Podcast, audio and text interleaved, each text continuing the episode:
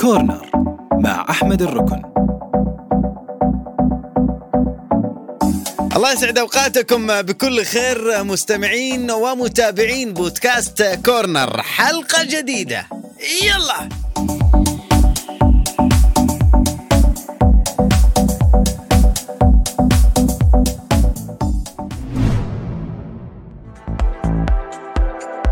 خبر غريب.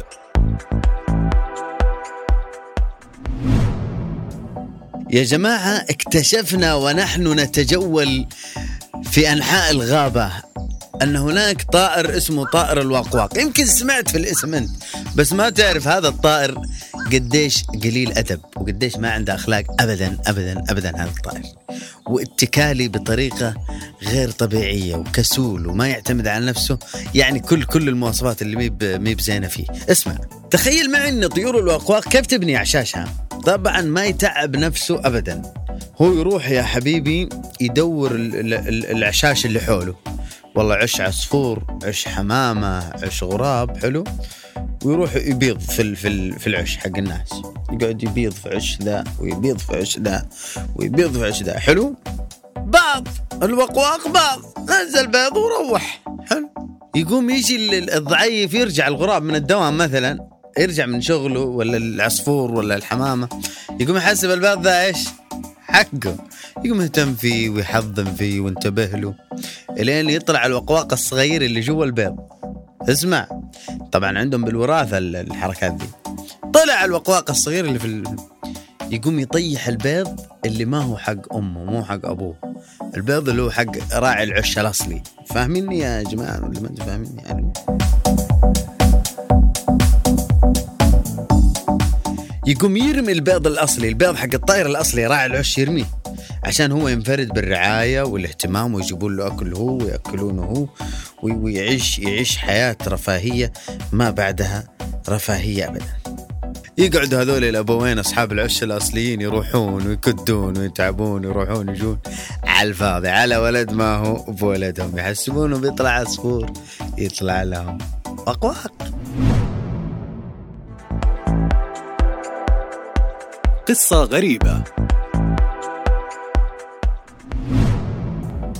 يا جماعة من أقوى الجرائم اللي حصلت حول العالم حكاية أشهر نصاب.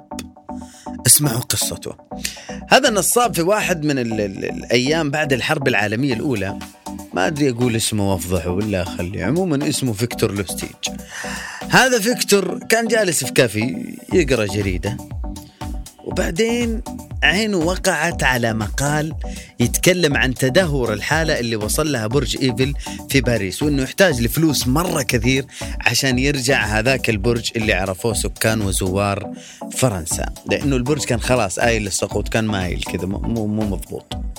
المقالة هذه ما مرت على واحد من أكبر وأشهر نصابي العالم مرور الكرام.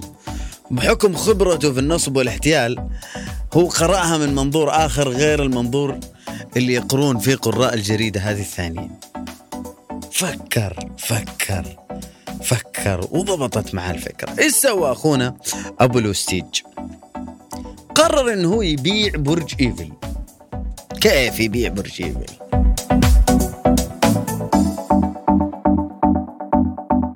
راح فيكتور عرض فكرة بيع برج إيفل على ستة من رجال الأعمال المشاهير في فرنسا.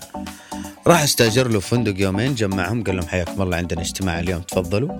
لبس أحلى الملابس وضبط أموره وعنده أوراق مزورة تثبت إنه هو متحدث رسمي باسم الحكومة الفرنسية. وما كفاه هذا الكلام بس لا قدم لهم أوراق مزورة كمان تثبت إنه نائب المدير العام لوزارة البريد والتلغراف عشان يطمنون ويتكلمون معه. وبعدين هو لما يتكلم يتكلم بلباقة يخليك تصدق إنه هو في هذا المنصب. بدأ يتكلم معاهم قال لهم والله يا جماعة أنتم عارفين إحنا تونا مخلصين من الحرب العالمية الأولى فصراحة ما عندنا فلوس. إحنا كحكومة فرنسيه ان إحنا نضبط ونرمم ونجيب مقاول يصلح لنا هذا البرج. فقررنا إن إحنا نبيع هذا البرج خردة نبيعه خردة. قال فيكتور للتجار إن عملية البيع هذه ترى راح تكون سرية مرة. الحين هم مبسوطين حتى التجار ليش؟ لأنه يعتبرون هذا البرج صيدة. وهو يراقب ردود أفعال ضحاياه من التجار الستة. ويختار واحد منهم يكون متحمس مرة وأخذوا في جولة كذا أخذوا قالوا تعال ناخذ لفة حول برج إيفل عشان نتفرج عليه مضبوط عشان ما تقول غشيناك. وأخذهم معاه في سيارة كذا استأجرها ليموزين الطويلة هذه ها؟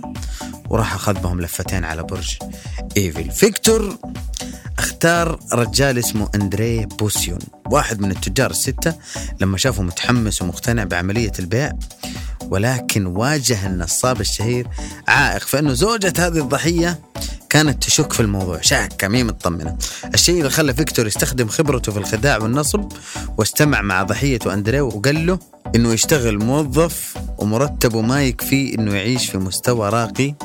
ففهم أندريه أن فيكتور ما هو إلا موظف مرتشي واطمن بأنه العرض سيسري عليه مقابل إعطائه رشوة من المال. يعني قال له تراني أنا فاسد يا حبيبي. بس والله راتبي ما هو مضبطني فعشان كذا أنا أبغى لي رشوة عشان أضبط لك موضوع البرج. هنا الرجال قال أوه ما دام يبغى رشوة وكذا أيوه أكيد البيعه صح.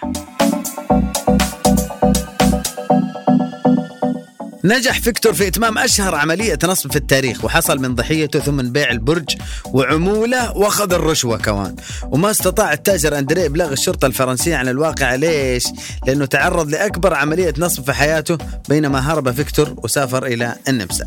ما اكتفى النصاب الشهير في النصب على أندريه عن طريق إيهامه ببيع برج إيفل.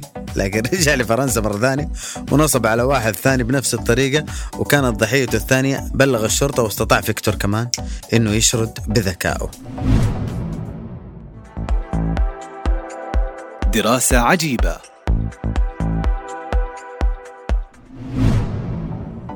دراستنا اليوم تقول إن الأشخاص اللي ينسون كثير ترى هذول أذكياء أذكياء جدا. ليش طيب أذكياء وينسون؟ يقول لك إنه سبحان الله عقولهم وأدمغتهم بشكل تلقائي تمسح الأشياء اللي ما لها داعي. يعني مثلا أنت قابلت اليوم واحد ذكي يا مرحبا إيش اسمك؟ قال أحمد. إيش اسمك؟ مصطفى. حلو؟ اليوم الثاني نعتبر إن مصطفى هو الذكي مثلا ها؟ قابلته أنت؟ تقول له عرفتني؟ يقول لي والله بس ناسي اسمك. ليش؟ عقله حذف اسمك لأنه ما ما مو مهتم أصلا باسمك يعني مو مو مهم الموضوع بالنسبة له. فهو يحذف الأشياء اللي يحسها ما هي مهمة أسماء أشخاص تواريخ تفاصيل من هذه التفاصيل ما يهتم فيها ابدا فيقوم يمسحها ويهتم بالأشياء اللي هو يحتاجها.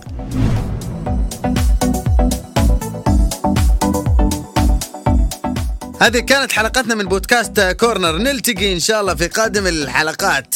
استمعوا دائما لكل حلقات بودكاست كورنر عن طريق كل المنصات. عندك أنغامي عندك منصة بوديو وعندك كمان موقع ألف ألف FM وأيضا يوتيوب ألف ألف FM. أنا أحمد الركن. أقول لكم bye bye bye.